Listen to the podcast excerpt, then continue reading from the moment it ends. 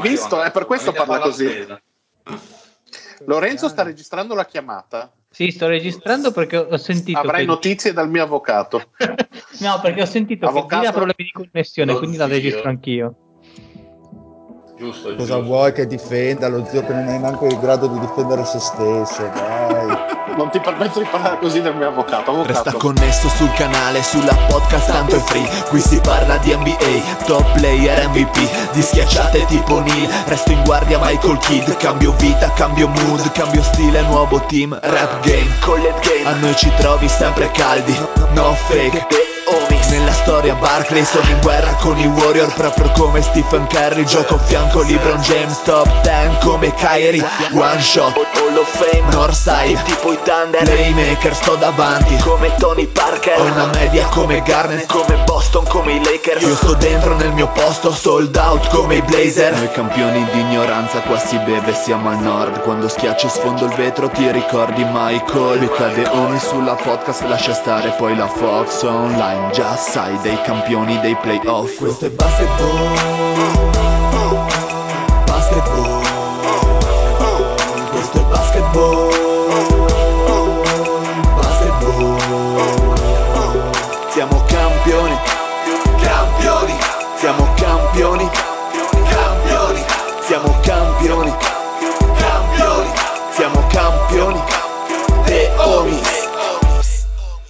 Benvenuti a questa nuovissima puntata di The Homies. State ascoltando la voce del Dile con me Lorenzo from Torino. Fondamentalmente un saluto a tutti. Grandissimo, un saluto dal Simeongi direttamente Bella da. Benfica. Eh, magari da Grandissimo. Benfica, da, good- da, da good pussy, yeah. Un saluto al Mario The Brown, a.k.a. The Greatest. Buonasera a tutti. Buonasera. Mi sentite? Forte e chiaro. Ok, scu- no, perché eh, dopo che qualcuno ha ruttato mi era venuta fuori la scritta microfono disattivato e non ho capito perché. Vabbè. Comunque, buonasera a tutti. Un e- saluto. Aspetta, aspetta, no, devo finire.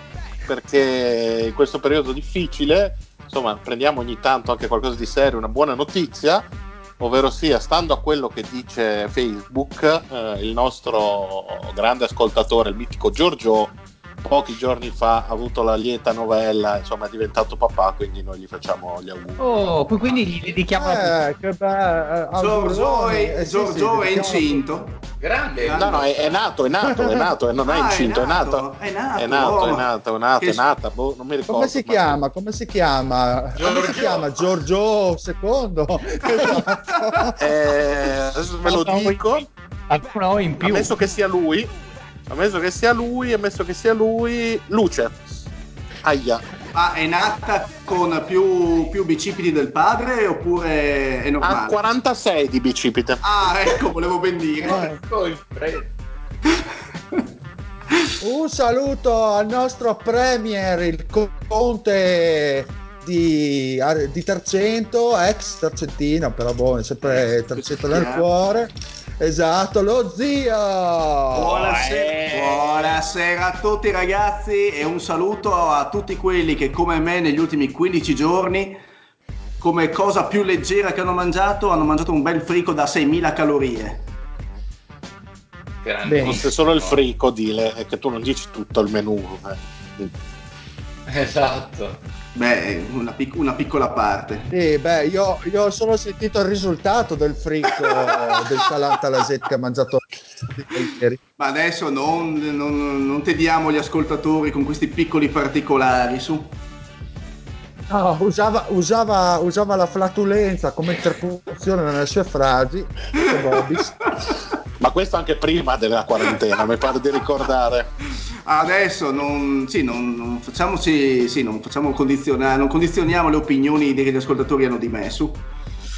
Che sono già pessime, tra l'altro. Ragazzi, stiamo come dicendo sempre, niente di buono.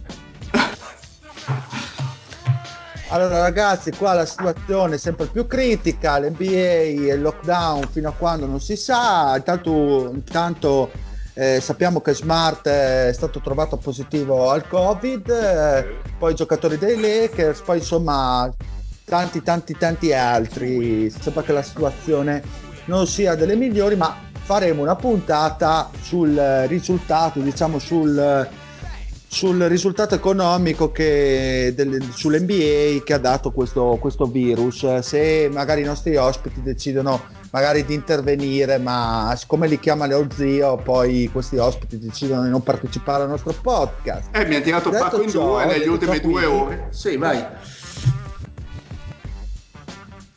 È peggio del tuo rapporto con le donne, zio, sta cosa degli ospiti. Però andando avanti con la vita, come dice il mio maestro Richard Benson, eh, grande maestro. Ci siamo inventati le solite magate dei Deo, grande maestro di vita, le solite magate dei Deomis per Laureati farvi compagnia in questi giorni di quarantena, perché sappiamo che la solitudine Esatto, eh, la solitudine dura per tutti noi, c'è chi si è fatto l'abbonamento a Pornhub, c'è chi si è fatto l'abbonamento a Disney Plus, eh, potremmo Beh, fare io entrambi anche... devo dire la verità, eh, quindi... No, perdona, c'è chi ha fatto l'abbonamento a Pornhub e chi mente.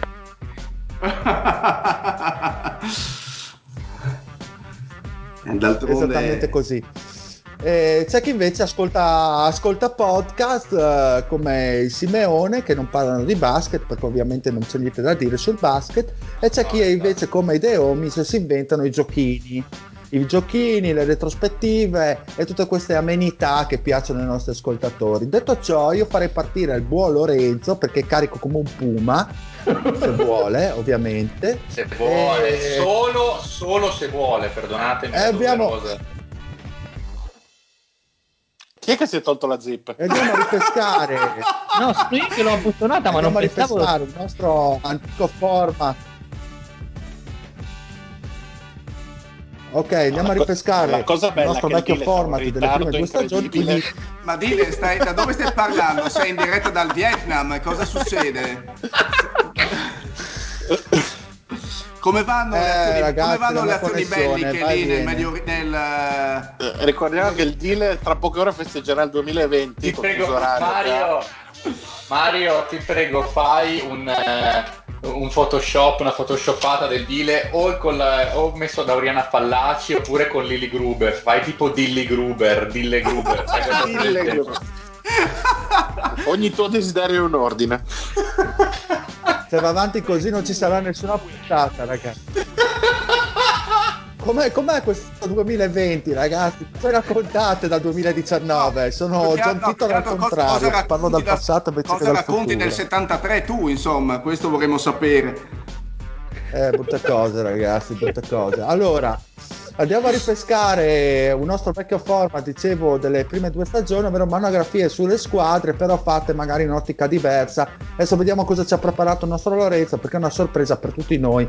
Ma si parlava dei Knicks, guarda caso, perché sì, non si può transigere su questo. Quindi Lorenzo parti, vai.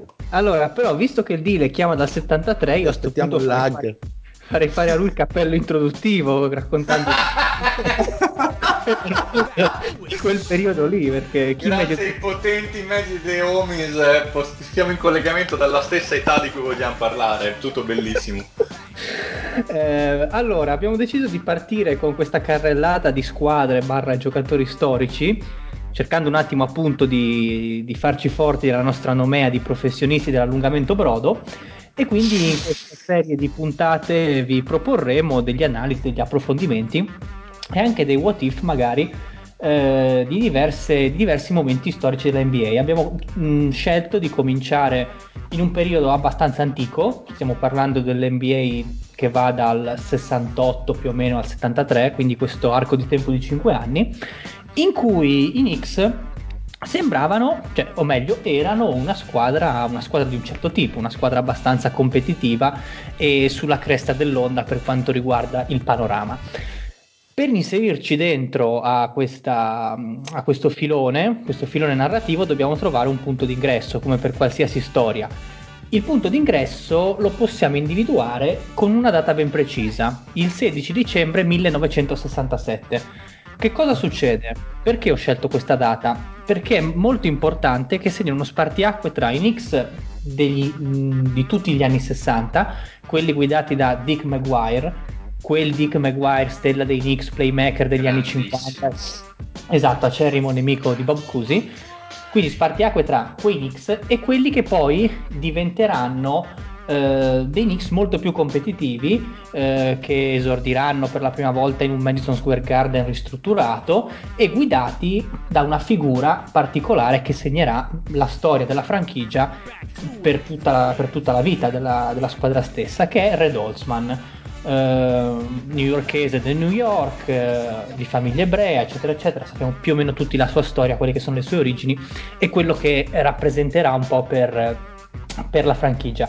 Infatti, ancora più dei giocatori. E se non lo sappiamo, possiamo andare su Wikipedia.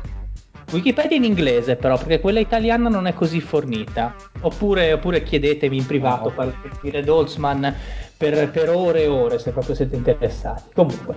Ma anche eh, no, vai tranquillo. Ma infatti non ne dubitavo.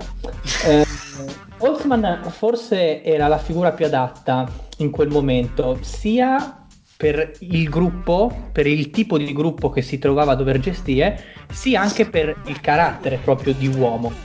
Eh, il tipo di gruppo, dico questo perché Holtzman conosceva quella squadra.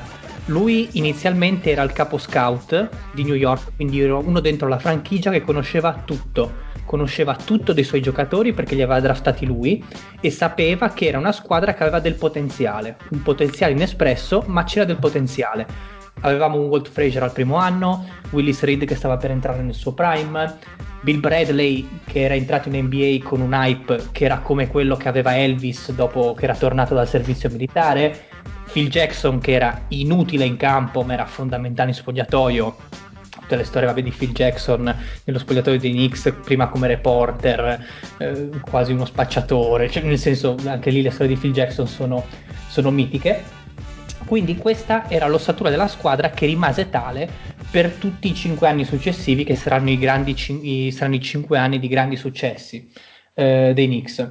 Rimaneva però un problema sia dal punto di vista strutturale della squadra, sia da un punto di vista comportamentale.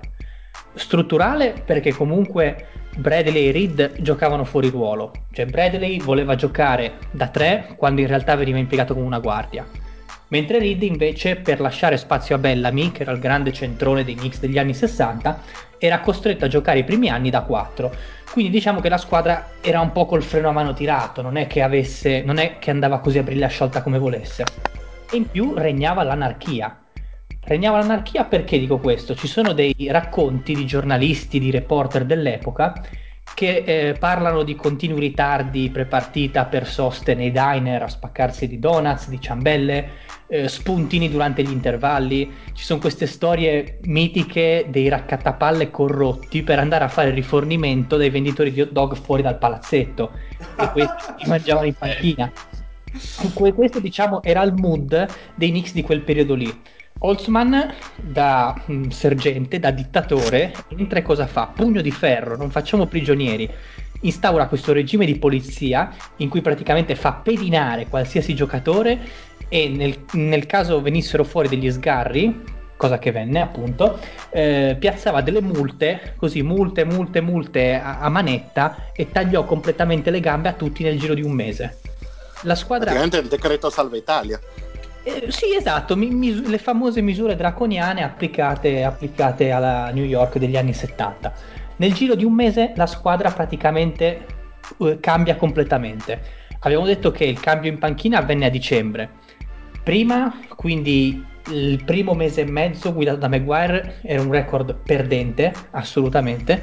Da dicembre in poi proprio viene cambiata la mentalità, sia sul, fuori dal campo, ma anche in campo stesso sul campo stesso. Il mantra di Holtzman, quello che fece appendere dovunque, era questo. L'allenamento non rende perfetti, ma un allenamento perfetto sì.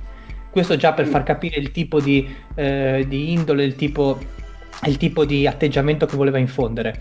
Eh, diciamo che quei Knicks avevano come caratteristica principale, che sarà poi tra l'altro la caratteristica fondamentale degli altri grandi Knicks, quelli degli anni 90, l'essere una squadra fondamentalmente difensiva avevano un attacco nella media, si parla di circa 115 punti segnati, eh, che era in linea con quelle che erano le cifre della Lega di quegli anni, a fronte però di una difesa mortale, asfissiante. Nella finestra di quei di 5 anni che andremo a prendere, parlando di punti per possesso, facendo le stime, eh, i Knicks furono in grado di tenere gli avversari a meno di 100 punti a partita, quando in realtà le medie degli avversari in media erano di 10 punti superiori, una difesa veramente eccellente e stellare.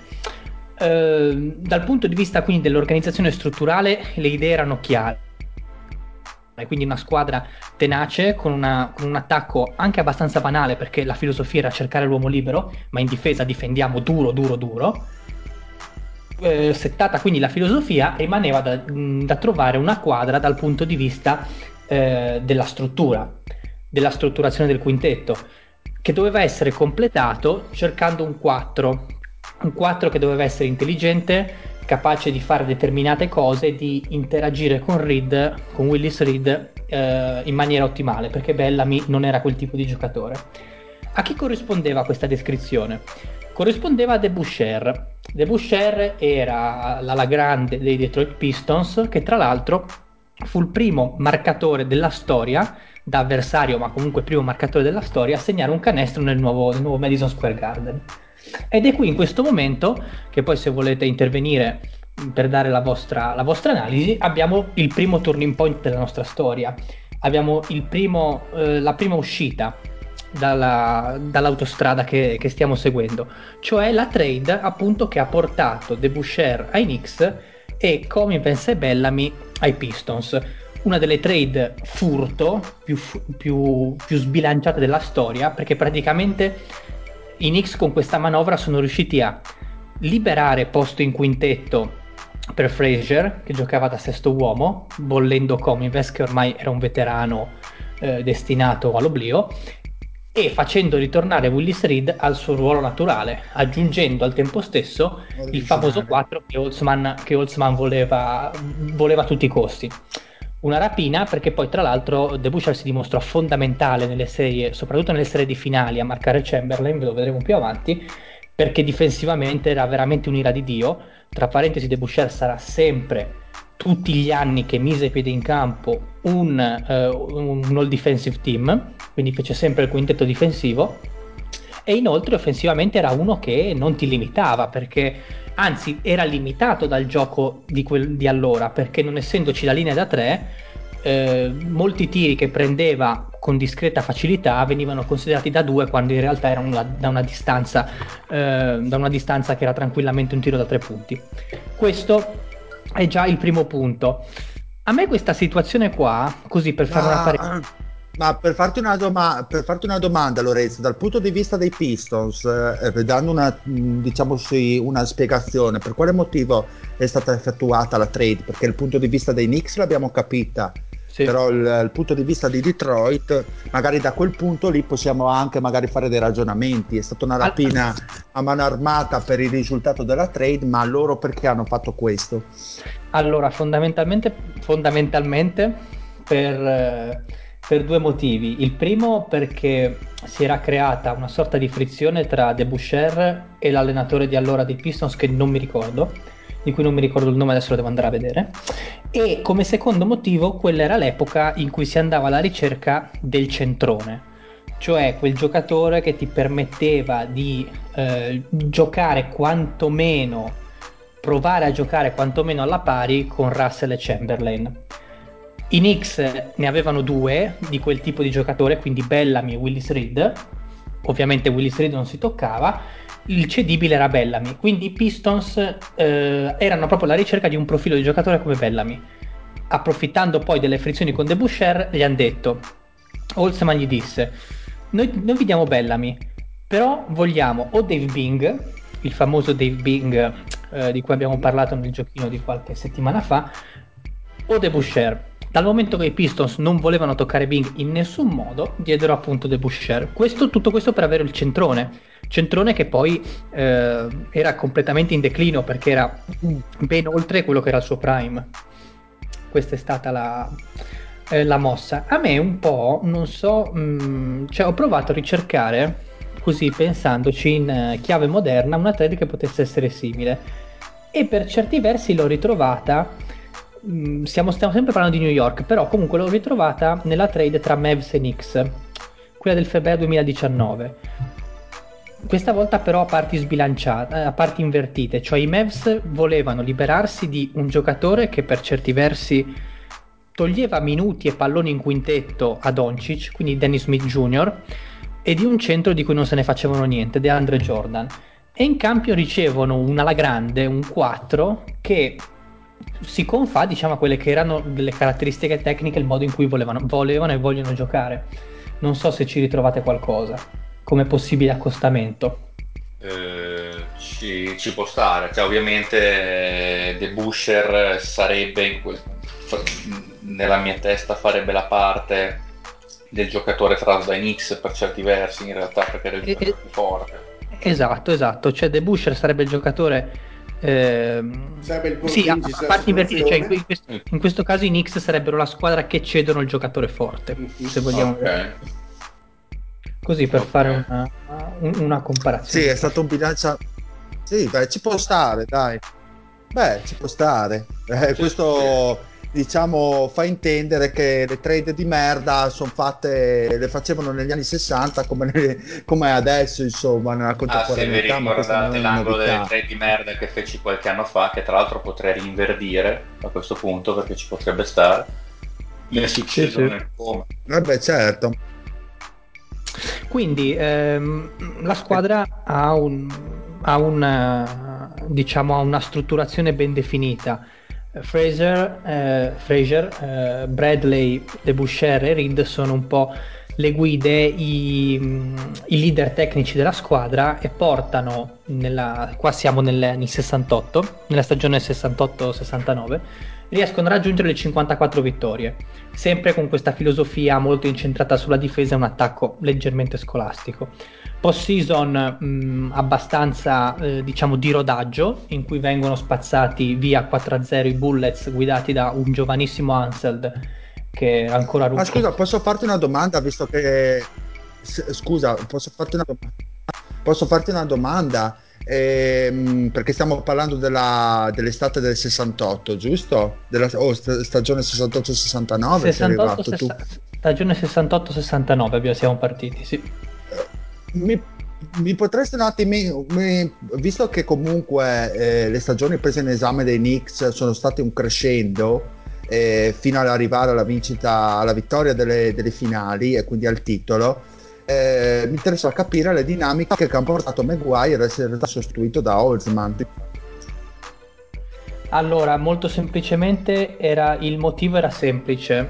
Eh, il proprietario, che si chiamava Ned Irish, non voleva presentarsi nel, nel, nuovo palazzetto, nel nuovo garden, con una squadra che veniva da una serie di sconfitte eh, molto pesanti. I Knicks si sarebbero trasferiti a gennaio 69 nel, nel nuovo Madison Square Garden e tra, novembre, tra, ottobre e novembre 68 avevano fatto una partenza molto molto sotto le aspettative. Molto semplicemente quella, è un, è un po' tirato il culo al proprietario.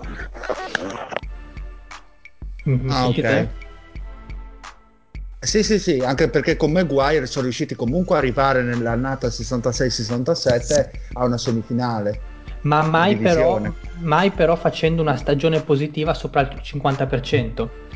La prima stagione positiva sopra il 50% da lì a 10 anni avvenne proprio nel 69 con Holtzman. Que- è quello il problema, era una, squ- era una, squadra che non rendeva mh, mm, non rendeva mh, mm, rispetto a quello che poteva veramente esprimere. Quindi eh, diciamo che il nostro turning point è stato appunto con Holz, con, la, con l'arrivo di Holzman, il primo il turning, point. Il turning point fondamentale è la, è, è, è la scelta. Oltre la, la, trade che ha portato Le Boucher. Esatto, esatto. Cioè il turning point fondamentale è stato Holzman, quello dal quale bisogna partire e bisogna tenere come riferimento parlando di questi cinque anni della squadra. Poi ci sono stati tutti dei, dei turning point minori, più o meno eh, marcati, uno dei quali appunto la 3 di Debuscher e altri li, li, vedre, li vedremo più avanti. Quindi dicevamo, eh, una squadra che ai playoff mh, performa il giusto, anche perché era, legge- era abbastanza acerba, cioè Clyde era, era un rookie, eh, Reed non aveva esperienza, quindi è una squadra che mh, se la cava abbastanza bene con i Bullets 4-0. L'unica cosa poi va incontro ai Celtics, ai Celtics eh, guidati da Bill Russell nelle sue ultime stagioni da, da players coach. Celtics eh, ormai con una dinastia sul viale del tramonto, però con ancora tanto tanto da dire dal punto di vista dell'esperienza rimaneva, rimanevano ancora una squadra formidabile e fu una lezione quella che presero dai Celtics molto molto importante anzi forse la, mh, la lezione migliore che potesse capitare perché era una squadra piena di talento ma mancava fondamentalmente l'esperienza e la fiducia nei propri mezzi.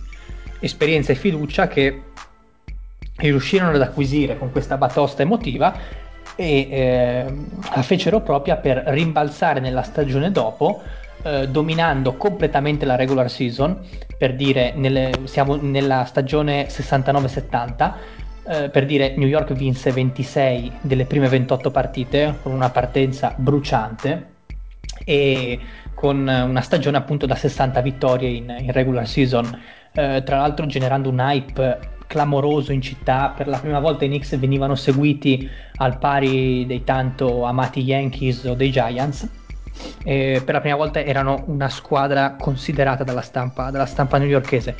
Tra parentesi, proprio anche così una, una nota di, di, colore, di cultura NBA, eh, proprio in questo periodo nacque quello che è il coro tanto amato odiato da noi, da noi fan, il famoso defense defense che eh, che viene urlato così ripetutamente nelle arene in maniera, in maniera pedissequa, nacque proprio al Garden in questo, in, questo, periodo qua, proprio a incitare quella che era la difesa, la difesa di New York.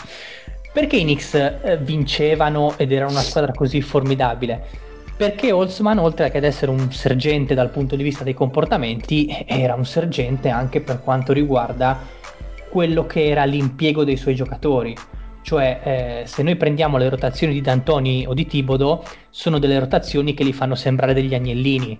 Holzman spremeva ogni singola energia dei suoi, dei suoi titolari e li teneva in campo finché questi veramente non scoppiavano e funzionava come, eh, come, come, strategia perché quelli erano in una condizione fisica scintillante in quegli anni lì e riuscivano a gestire dei minutaggi veramente veramente complessi per un giocatore normale. Cosa succedeva? Eh, I Knicks vincevano le partite soprattutto negli inizi del quarto quarto perché quando i titolari avversari riposavano riuscivano veramente ad azzannare la partita e creare dei vantaggi e dei, e dei, e dei, break, dei break notevoli. Quindi questa squadra... Ma era una scelta, cioè era una scelta proprio come dici tu perché non eh, si fidava sostanzialmente della panchina o perché non era profonda come squadra, grande talento fino ai sei uomini e poi c'erano dei, delle comparse in quei Knicks. Ma hai fatto una bella domanda perché mi hai dato un assist per parlare di una, di un, per aprire una parentesi su quelli che erano i Minutemen. Chi erano i Minutemen? I Minutemen erano i componenti della panchina dei Knicks che giocavano pochissimo, però erano eh, dei giocatori che avrebbero fatto tranquillamente il quintetto base nel 90% delle altre squadre NBA. Non è che Holtzman non si fidasse di loro perché qualitativamente erano molto forti e alcuni di loro come Stalworth e altri saranno decisivi in alcune partite delle serie finali. Però i titolari erano talmente forti, talmente talmente coesi giocavano talmente bene insieme e riuscivano a gestire appunto questi minutaggi da, da schiavi, fondamentalmente, di nuovo, che non si sentiva appunto di tenerli fuori dal campo, cioè che gli faceva giocare 40 e passa minuti senza che questi si stancassero perché riuscivano a gestire i ritmi. La squadra era molto profonda perché era una rotazione a 9 uomini, ma 9 uomini di grande qualità, che arrivava a 10 quando Phil Jackson era, eh, non era infortunato. Però comunque i cinque titolari erano nettamente superiori dal punto di vista tecnico e fisico, quindi si poteva permettere di farli giocare tanto. Questi erano, erano i Knicks degli anni 70, dicevamo.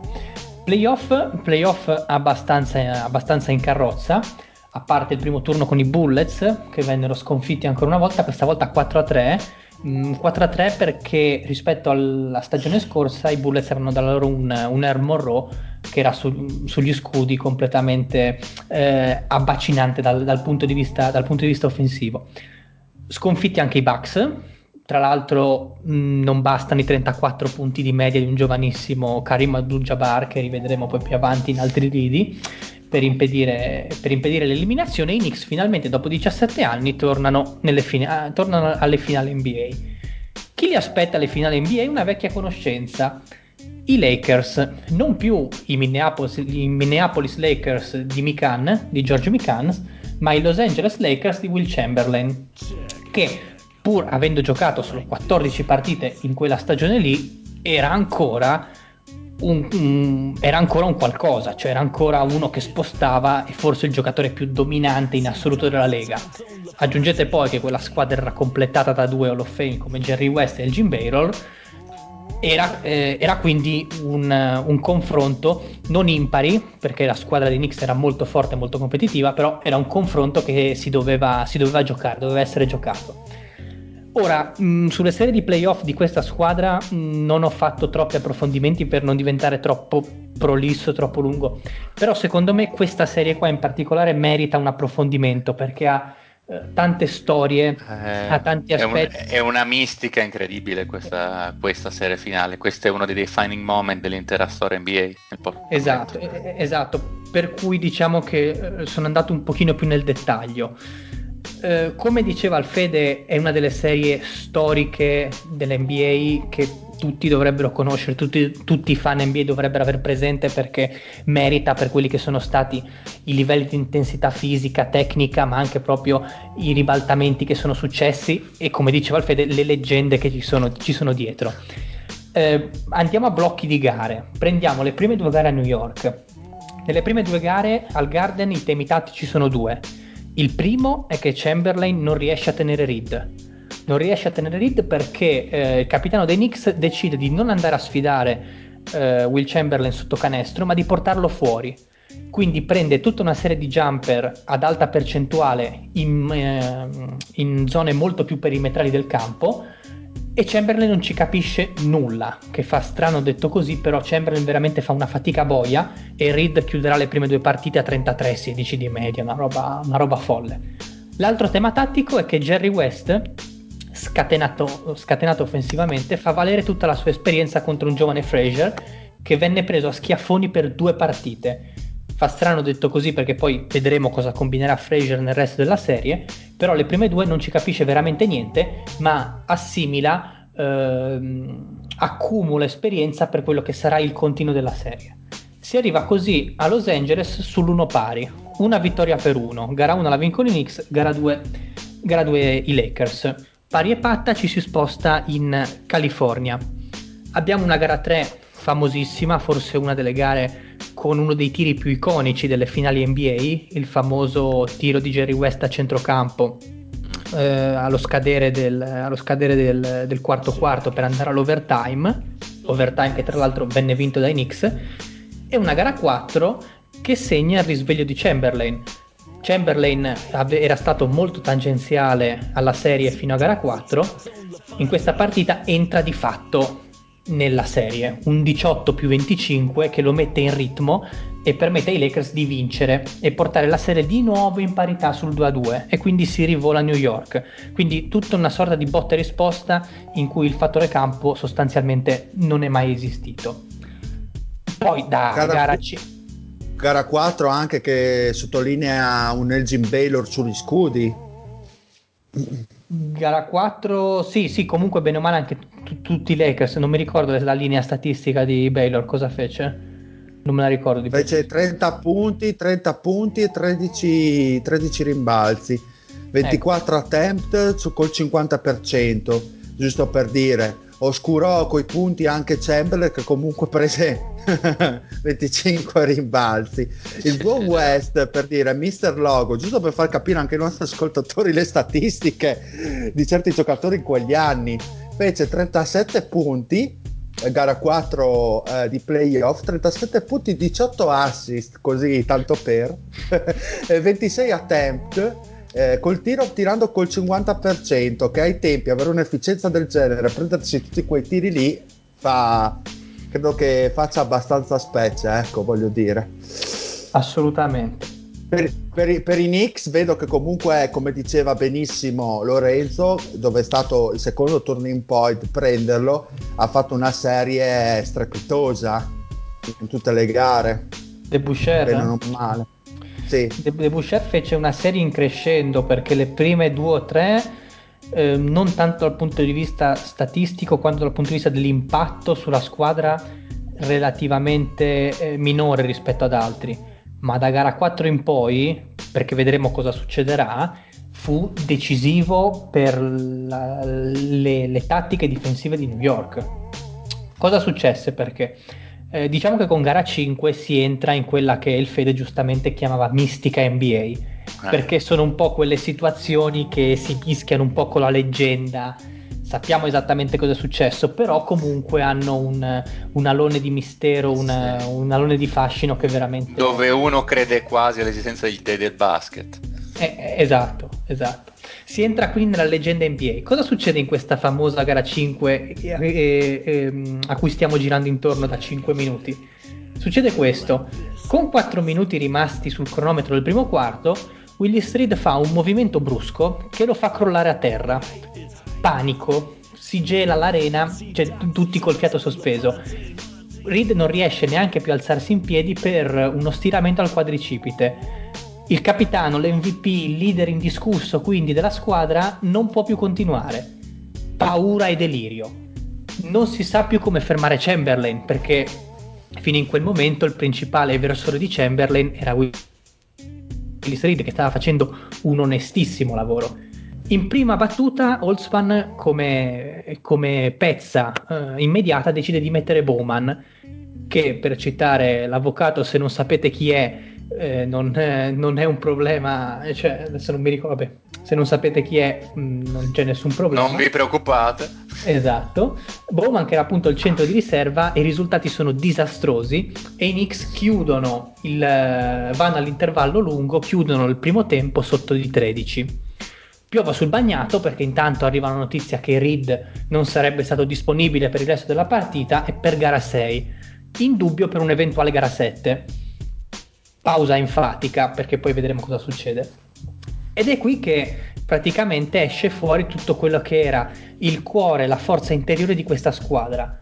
Praticamente su suggerimento di Bradley, che oltre a essere il tre titolare era di fatto l'assistant coach principale di Holtzman perché era uno che di basket ne capiva a pacchi, viene eh, strutturata una difesa zona, una sorta di arcaico 1-3-1 in cui De Boucher era l'agente speciale per cercare di contenere il gigante dei Lakers.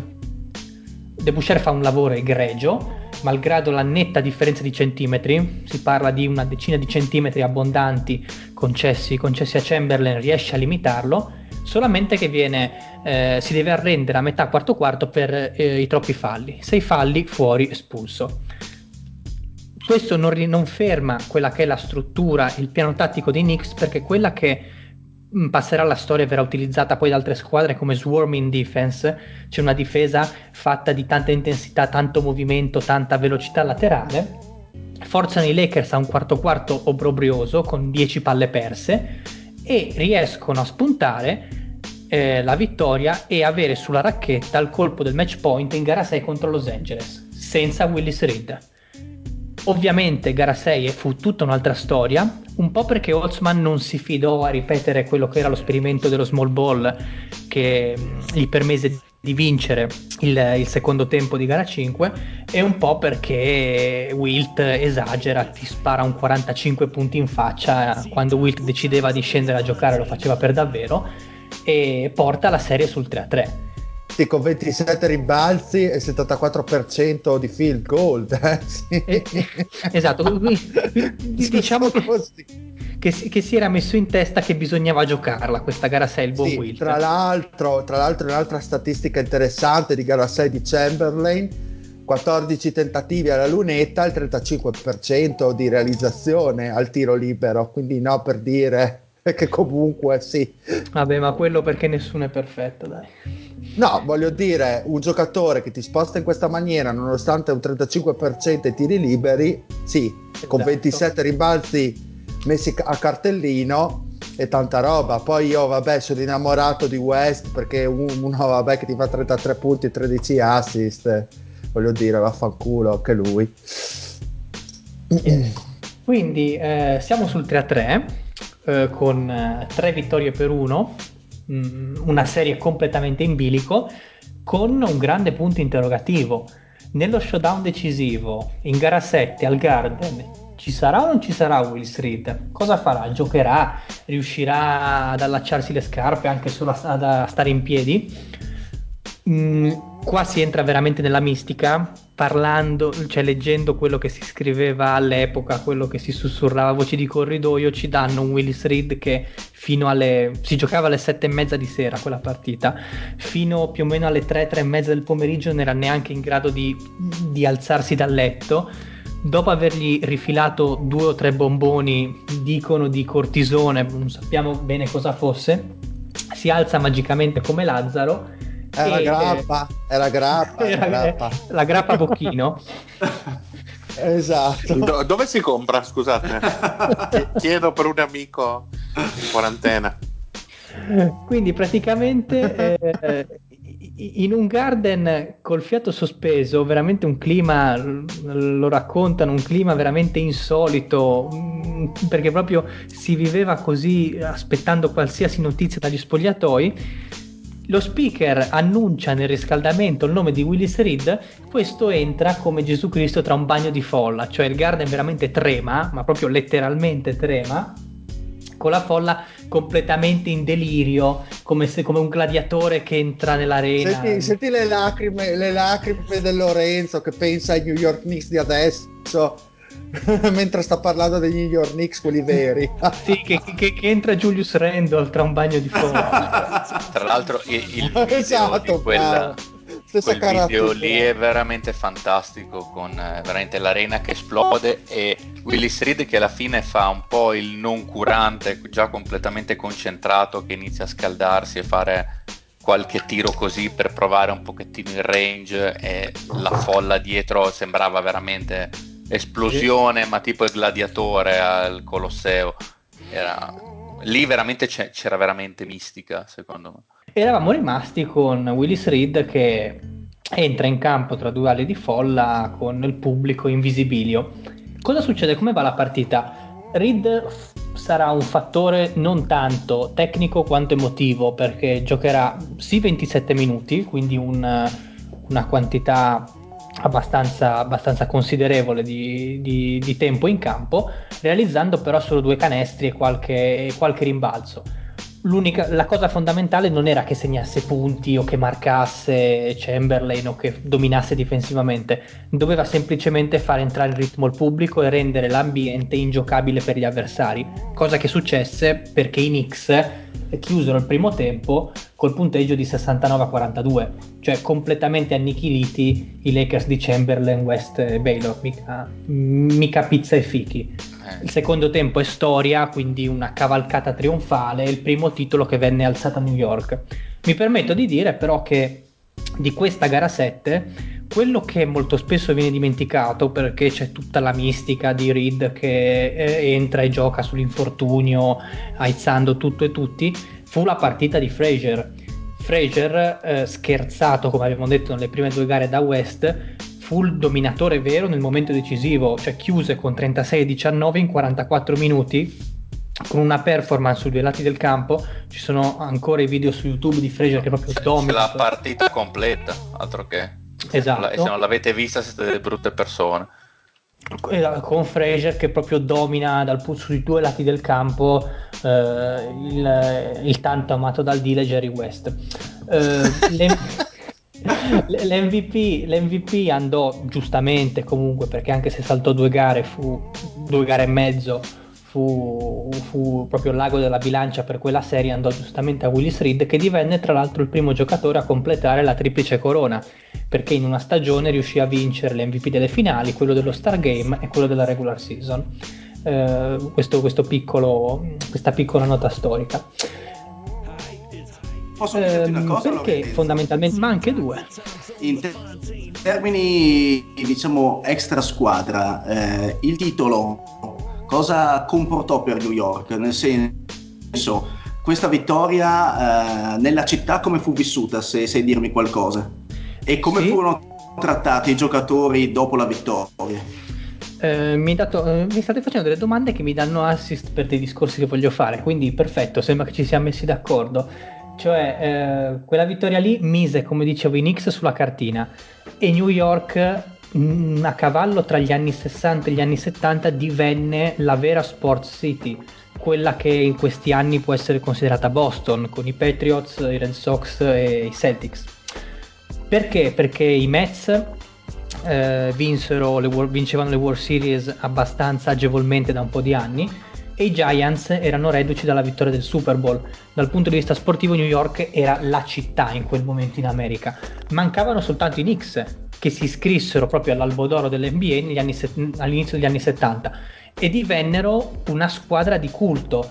Cioè, mh, dal punto di vista del glamour, la pallacanestro era percepita come tale più nella parte ovest degli Stati Uniti, cioè i Lakers erano già un qualcosa che le celebrità, i personaggi di Hollywood andavano già a vedere e ehm, frequentavano a maniera assidua le partite al forum, quello che non accadeva per esempio a New York. Con la vittoria ehm, con la vittoria di questo titolo, oltre a una maggior cassa di risonanza sui giornali, il Madison Square Garden divenne un po' quello che era il forum a Los Angeles, quindi un luogo da VIP per incontrare i grandi attori del momento.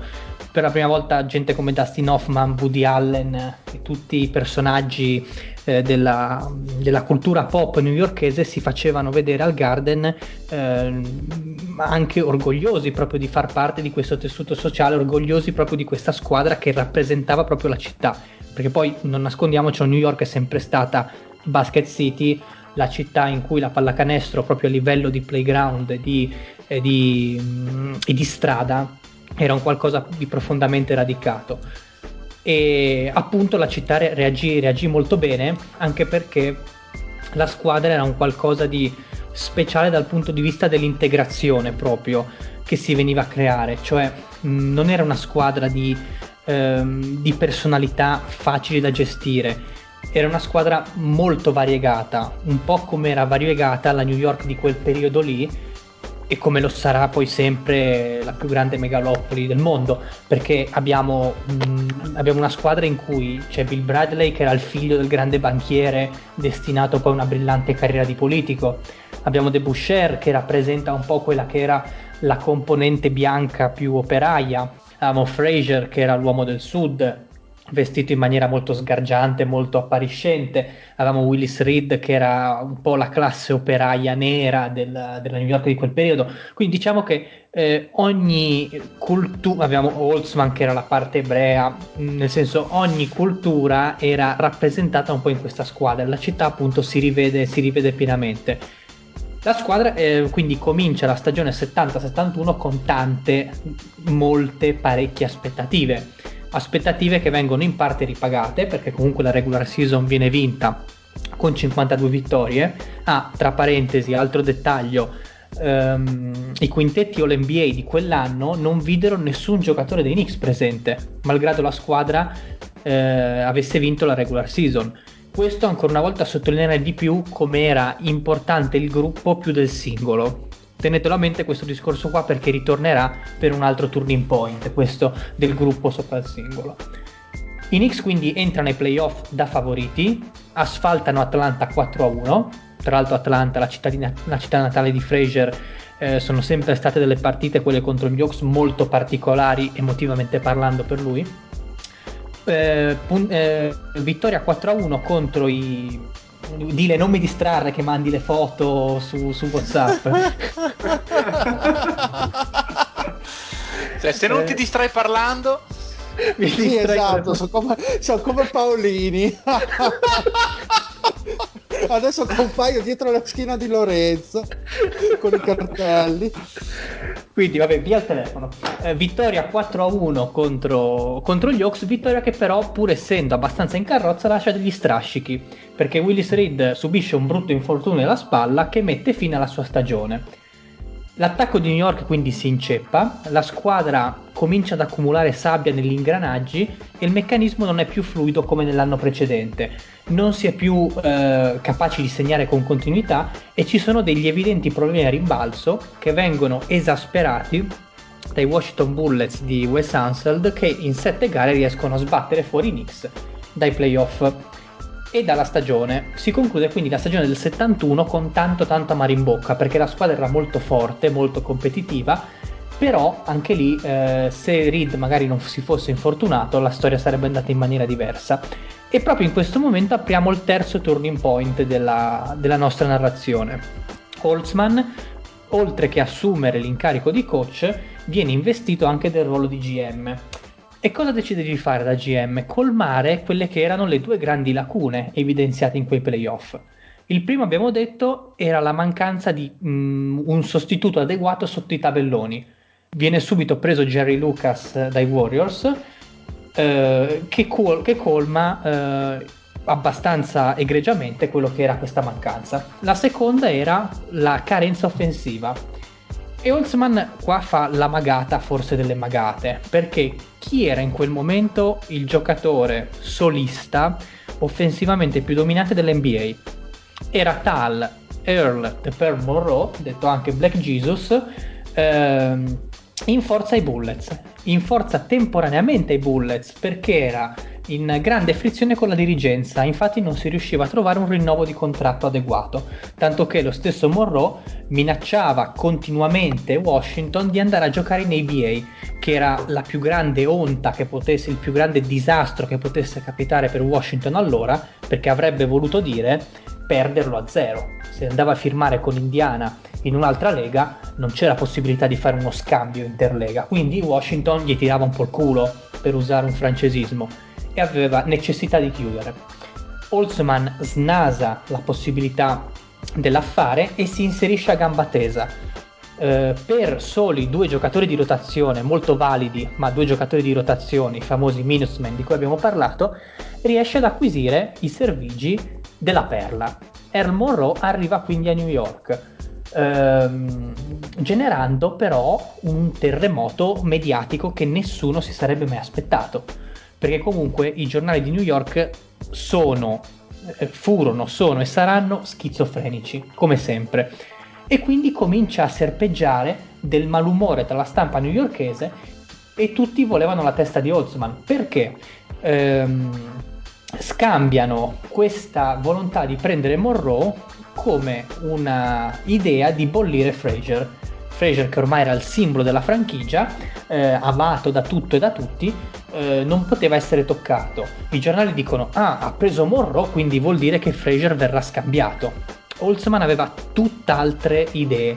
Era convinto che il gioco da solista di Monroe potesse essere inserito all'interno di un contesto di squadra così strutturato, sia dal punto offensivo che difensivo.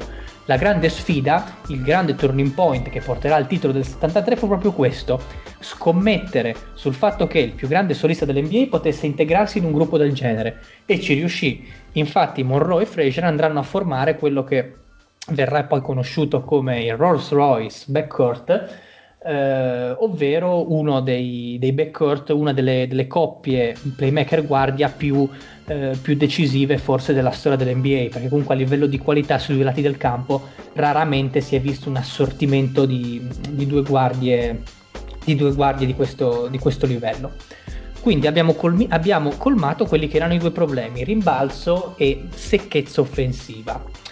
Ehm, la regular season viene giocata in maniera abbastanza, ehm, non dico sottotono, però in sordina, perché comunque Monroe gioca, ehm, gioca quella stagione lì da sesto uomo, un po' per recuperare da dei problemi che aveva avuto in seguito a un'operazione al ginocchio, un po' per inserirsi all'interno di un meccanismo così delicato. E ehm, e quindi la stagione scorre eh, sottotono. I playoff a est però non hanno storia, a est sto parlando. Vengono asfaltati i Bullets, privi del Monroe ormai eh, approdato in sponda Knicks, e i Celtics di Havlicek e di un giovane David Cowens. I Celtics battuti 4 a 1. Dominando quindi i playoff a est, i Knicks tornano in finale. In finale chi c'era ad aspettarli? I Lakers. Sono sempre i Lakers a scontrarsi in finale con i Knicks. In quel periodo lì ovviamente, poi nel 99 sarà un'altra squadra. I Lakers che avevano il trio West, uh, Chamberlain e Baylor ormai sul livello del tramonto, però avevano un Gail Goodrich in, la- in, rampa di lancio e in più venivano da una stagione fenomenale con 69 vittorie sulle spalle. Quel, attualmente era il miglior record in assoluto della storia NBA. I Knicks arrivano abbastanza acciaccati. Uh, Reed aveva un ginocchio che continuava a tormentarlo fin dall'inizio dei playoff Uh, Monroe aveva dei problemi all'anca che non gli permisero di marcare Goodrich in maniera, in maniera, qualitativa, a tal punto che Goodrich fu il vero dominatore di quella serie di finali. I Knicks non, a, non riuscirono a, a porre una pezza, una pezza, adeguata e Chamberlain viene fatto, viene fatto mm, viene, mm, si prova a farlo lavorare tanto dal punto di vista difensivo, però onestamente quella serie finale non ebbe storia e, e i Lakers riuscirono a portarla a casa abbastanza agilmente. Mm, si chiude quindi, si pensa che il ciclo fosse finito, ma come? Così poco, è durato soltanto tre anni. Sì, perché ormai la sempre simpatica stampa di New York, che ritornerà sempre in ogni storia dei New York Knicks, li dava già per bolliti. Sono vecchi, sono rotti, sono stanchi, eh, sono tutti ormai sopra i 30 anni, basta, la finestra si è chiusa, sono dei bolliti e quindi non c'è più niente da fare. I Knicks da questa situazione rimbalzano emotivamente, cioè sfruttano tutte queste critiche, le accumulano, le fanno loro e eh, diciamo in spogliatoio si respira la sicurezza e la certezza dei propri mezzi che aveva permesso alla squadra di tre anni prima, quella del 1970, di arrivare al titolo facendo quella cavalcata lì così, così storica. La stagione regolare è solidissima, quella 72-73, sono 57 vittorie, però sono 57 vittorie silenziose perché passano in secondo piano rispetto a quelle che erano le prestazioni dei Celtics, guidati dalla coppia Havlicek e Dave Cowens, tra l'altro un Dave Cowens che eh, diventerà MVP di quella stagione e diventerà il vero dominatore di quella finestra di NBA da lì a poco. E ad ovest, si giocavano ad ovest, le prestazioni dei Bucks eh, che fanno appunto pensare a una serie di finale giocata appunto tra Boston e Milwaukee. Non sarà così ovviamente perché eh, i Knicks riescono a spazzare via i Bullets al primo turno, cosa simpatica che i Washington Bullets sono un po' eh, il filo conduttore delle avversarie playoff ad est eh, di questi Knicks. Eh, tra l'altro quasi sempre dominati in questo periodo, poi in futuro non sarà così. In finale di conference invece eh, vengono sconfitti gli odiati Celtics. Dopo una guerra di sette partite, i Knicks la spuntano grazie a una partita storica, perché furono la prima squadra a vincere una gara 7 a Boston. E tra l'altro penso, adesso non ho ricercato perché non ho avuto tempo, penso che siano state una delle uniche squadre a vincere una gara 7 a Boston, che penso sia una delle cose più difficili da fare a livello, a livello NBA. E arrivano quindi in finale contro i Lakers con il sangue agli occhi perché eh, volevano vendicare gli schiaffoni presi, presi la, la, la stagione precedente. Cosa succede? La serie, vi dico già, partiamo dalla fine, finì 4 a 1 Finì 4-1, ma se fosse finita 4-0 non ci sarebbe stato nessun tipo di recriminazione. Perché quella singola vittoria? Quella singola vittoria di Los Angeles fu perché gara 1 fu una vera e propria disfatta. Ma perché? Perché mh, mm, si verificò una dinamica particolare che se fosse accaduta mh, mm, in epoca moderna chiunque avrebbe gridato allo scandalo. I Knicks giocarono la prima partita della serie finale in back-to-back tornando da Boston dopo aver giocato quella gara 7 ehm, al limite della perfezione agonistica e tecnica. Agonistica e tecnica. Cioè, quindi i Knicks giocarono la prima partita della serie di finale con una gara 7 sulle gambe. Fate, fate un po' voi, una roba abbastanza, eh. abbastanza insolita e straordinaria. I Lakers la buttano ovviamente sul fisico perché venivano da una settimana di riposo, quindi sette giorni in più, la buttano sul fisico e il contropiede e riescono a eh, a, vincere la, a vincere gara 1. Fu, come vi dicevo, l'unica vittoria che riuscirono a inanellare. Infatti, Holtzman diciamo che abiura un po' i concetti difensivi che vedevano la squadra improntata sui centimetri, sulla lunghezza, riproponendo quella che era la famosa swarming defense a cui avevamo accennato nel momento in cui Willis Reed si era infortunato nel 1970. Chamberlain con la difesa zona non capisce più niente, va completamente in palle non ci fu storia, né dal punto di vista tecnico né emotivo. Non è una serie bella da raccontare come quella del 1970, perché comunque fu una serie a senso unico senza eh, nessun picco ecco, di, eh, di, emotività o di, o di, o, o di leggenda. Ecco. Fu una serie completamente dominata in cui i Lakers ebbero poche, poche armi da contrapporre a quella squadra. Uh, Frazier annullò West su tutti i due lati. Monroe offensivamente gioca una serie spettacolare con oltre il 50% dal campo, con più di 23 punti di media. E De Boucher comunque sotto i tabelloni era uno che si faceva, si faceva mh, ancora sentire. Quindi i Knicks del 1973 si propongono a grande, eh, a grande sorpresa di tutti perché nessuno se l'aspettava come i campioni NBA. Tra l'altro eh, Holtzman dichiarerà che proprio quello del 73 è il titolo a cui è più, eh, a cui è più legato dei due proprio perché rappresenta quello che è l'essere Knicks di quel periodo, cioè una squadra di underdog, una squadra operaia molto unita che nelle avversità riusciva a dare, a dare il meglio di sé. Quindi con due titoli in quattro anni la domanda che serpeggiava a livello della Lega era se i Knicks degli anni 70 potessero diventare come i Lakers del 50 o i Celtics del 60, quindi se potessero ricreare quella che era un, una dinastia decennale che segnasse la storia dell'NBA di quel periodo. La risposta ovviamente sarà no, perché il gruppo ormai era ben oltre i 30 anni, era abbastanza spremuto, acciaccato, Willis Reed ormai aveva aveva preso, aveva preso una quantità di botte inenarrabili nella sua carriera tra schiena, ginocchio, spalla, ne aveva di tutte e in più l'ascesa dei nuovi Celtics di Cowens e Havlicek ormai li aveva, li aveva posti come, come, futuri dominatori della, della Eastern Conference. Quindi questo, questa è tutta, questa è la storia. Praticamente i Knicks faranno un altro viaggio in finale, in finale di conference nel, nel 74 eliminati, come diciamo, dai Celtics, salvo poi ehm, compiere questa curva di parabola verso il basso che li porterà poi alla mediocrità eh, di fine anni 70 con delle scelte non proprio assennate per poi arrivare ai problemi degli anni 80, l'arrivo di Bernard King eccetera.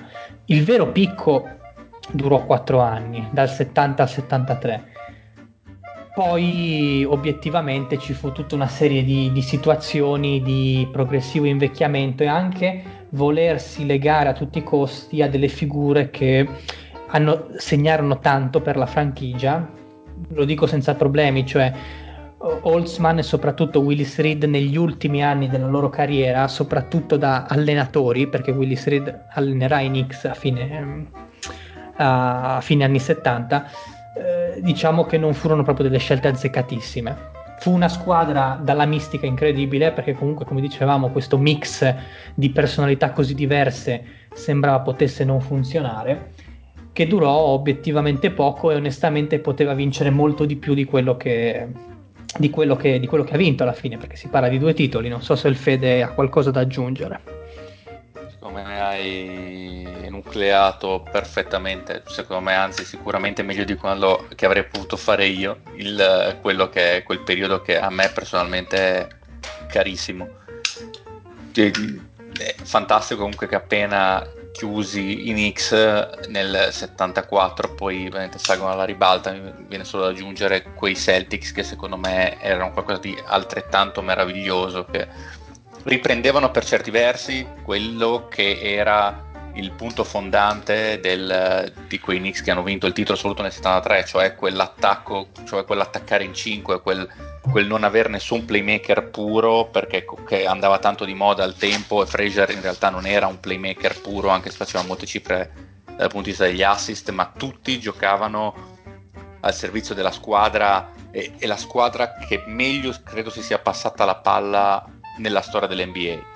Cioè, ci sono dei video se qualcuno ha voglia li vada a vedere, di come giocavano di squadra quei New York Knicks ed era qualcosa di impressionante, penso il più, il, la più grande squadra di extra pass che si sia mai vista. E il Celtic subito dopo con eh, Havlicek e Cowens riprendono in parte quel concetto lì, secondo me. Quindi quello è stato secondo me un grande, ovviamente con le dovute proporzioni, visto che parliamo di 40 anni fa ormai, però veramente un grandissimo periodo per la storia dell'NBA. Yes, yes, e niente, poi Knicks come franchigia dicevamo l'oblio degli anni 80 e la parziale rinascita del, cioè la parziale, la rinascita degli anni 90 con... E la mafia del draft. Sì, vabbè, ma quello, ma, come direbbero quelli bravi, ma questa è un'altra cioè, storia. E tu chi sei più legato, Willis Reed o a Fraser? Ma onestamente, eh, Fraser, sai, lo senti tutti, tu, tutte le volte che guardi una partita dei Knicks, quindi non avendo vissuto quel periodo lì, sei più legato magari alla persona che, che tocchi più con mano tutti i giorni, che senti parlare, che, di cui magari approvi quelle che sono le sue idee su come deve essere gestita una franchigia. Certo, cioè, quindi Carmelo.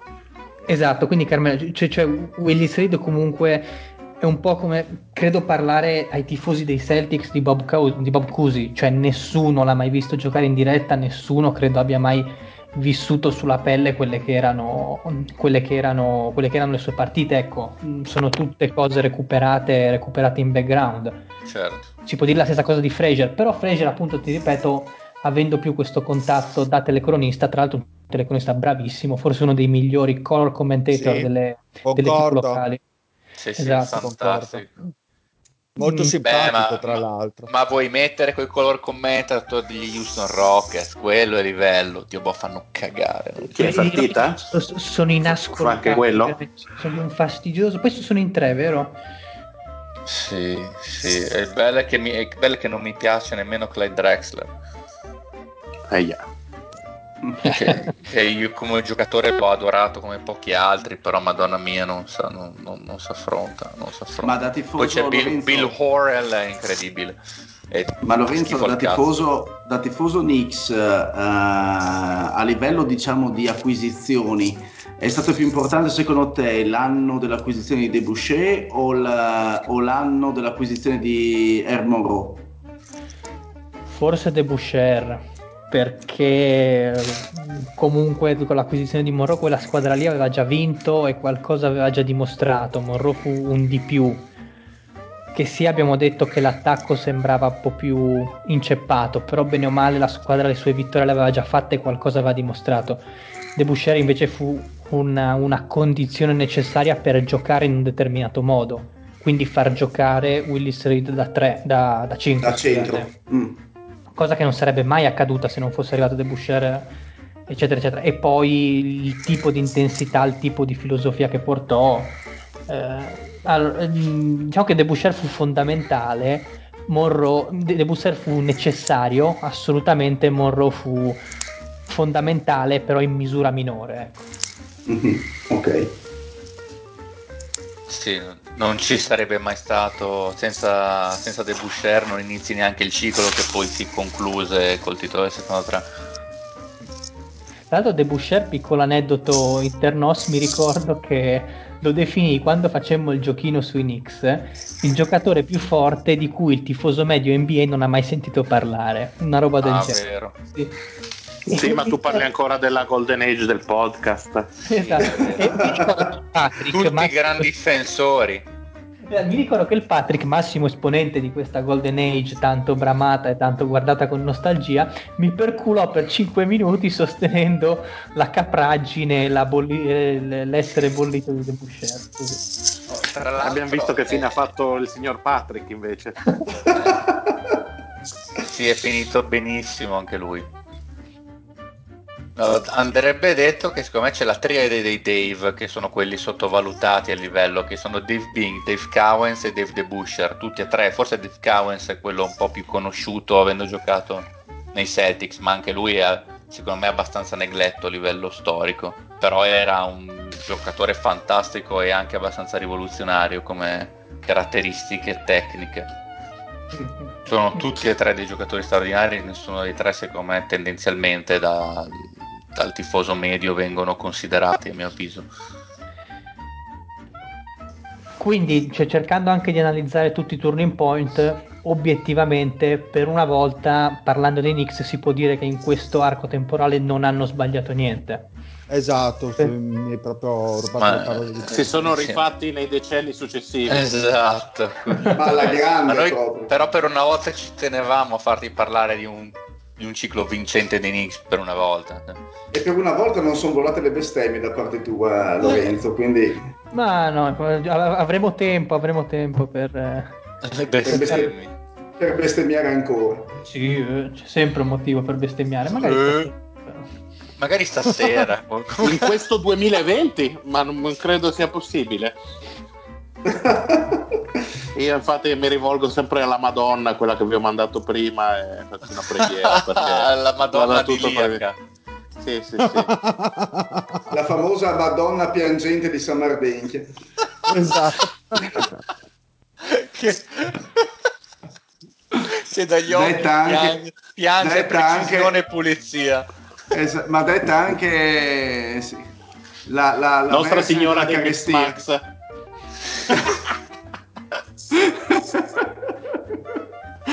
È facile prendere in giro il deal. Sì, sì, abbastanza. Ti dirò, non come il Patrick, ma insomma. La Nuestra Signora del Mixmax. Eh, se non ci fosse il deal, non sareste niente voi, zero. Guardate, abbiamo stasera. io sono, io sono come Pippo, Pippo Baudo, vi inventati tutti. Beh, questo bisogna dire che è vero, eh. Ha visto il menù di una, pizzeria, di una pizzeria dove c'era la pizza Mix Max e credimi, è scoppiata a ridere per ore. Eh beh, perché voi Comunque- continuate a dire che non avete mai sentito questo modo di dire, ma dalle mie parti c'è un modo di dire. anche, ciao, che sono anche le nostre parti, tra Che sono l'altro. anche le ma sì. nostre, ma non le ho mai sentite, sì. Comunque Dile avresti toccato il cuore del Mario se anziché avessi, avessi detto Gianni Boncompagni, lui si sente molto più simile eh, Ah, come esatto. scopritore di talenti giovani.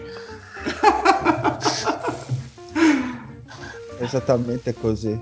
Prontissimi! Ciao, Ciao Luca! Grande ragazzi. Luca! Che bombardone che sei, vecchio. Ah, vivi, tanta roba. Sono ancora vivo, sì sì, sopravviviamo. Oh, Luca, perdonami, però se non ci volevi ospitare sul tuo divano in estate a Nebraska, bastava dirlo, non c'era bisogno che scatenavi sto Sì, veramente. Anche un po' meno. Sono stato troppo carino l'ultima volta che abbiamo parlato. Ah, hai ragione. Ah, troppo carico, sì. Allora, Oh. Luca, come, bu- come butta? Come va la situazione là in America? Ma come va ragazzi? Siamo un paio di settimane indietro rispetto all'Italia. eh, in Nebraska il- Pot- potremmo, potremmo non essere d'accordo sulle due settimane indietro. forse, forse un mese. Ehm, Forse un giorno.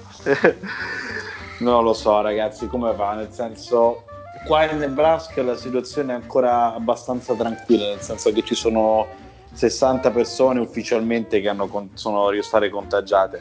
Eh, penso che siamo arrivati a 55.000 contagiati in tutti gli Stati Uniti, il 50% dei contagiati nello stato di New York.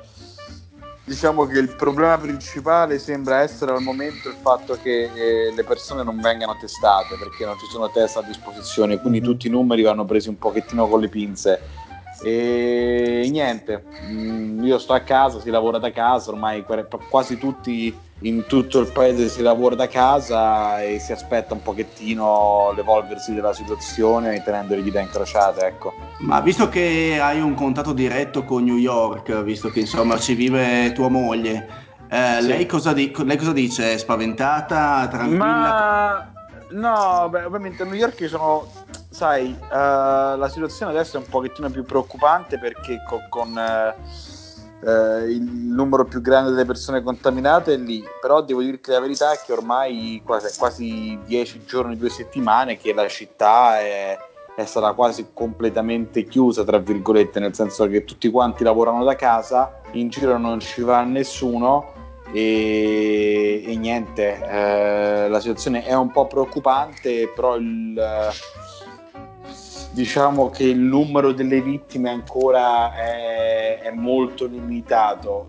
Ti ripeto, il problema grande qua purtroppo sono che i numeri non, non- non vengono confermati direttamente, quindi ancora non sappiamo quali siano eh, effettivamente poi i riscontri veri e propri. Si, si aspetta, Ma si come, aspetta e se- si cerca di capire quali siano... eh, Vai.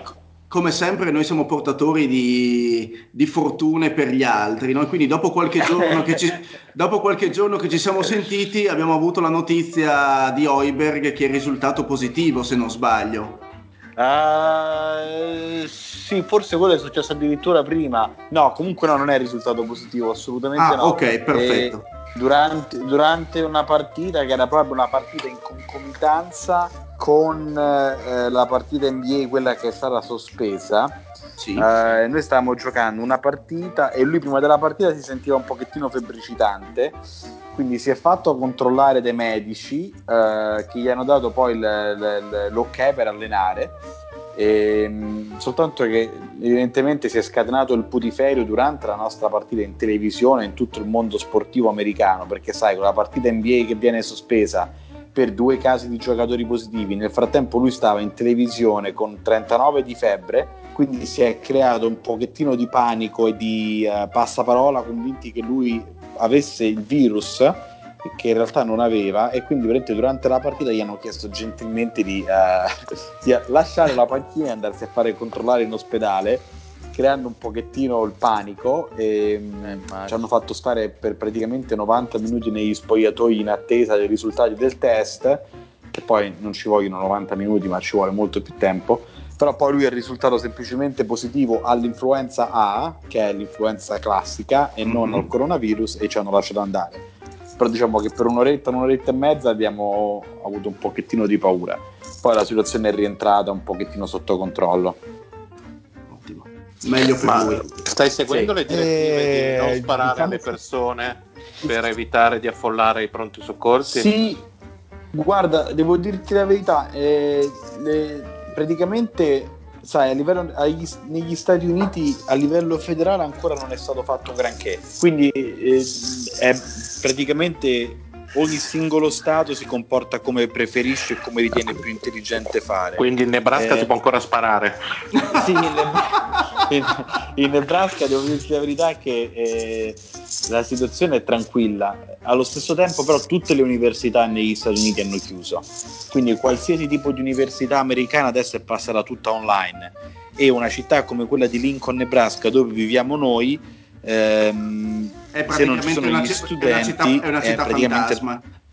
è una città fantasma, quindi eh, tutta la zona di downtown, cosiddetta downtown, è disabitata, tutti i bar sono chiusi, tutti i locali sono chiusi, si fa tutto il tipo da sport, non- tutti, tutti i ristorantini, i baretti sono- non ti permettono più di sedere lì, se vuoi mangiare devi portare via o praticamente ti portano loro il cibo a casa, quindi da questo punto di vista c'è grande attenzione.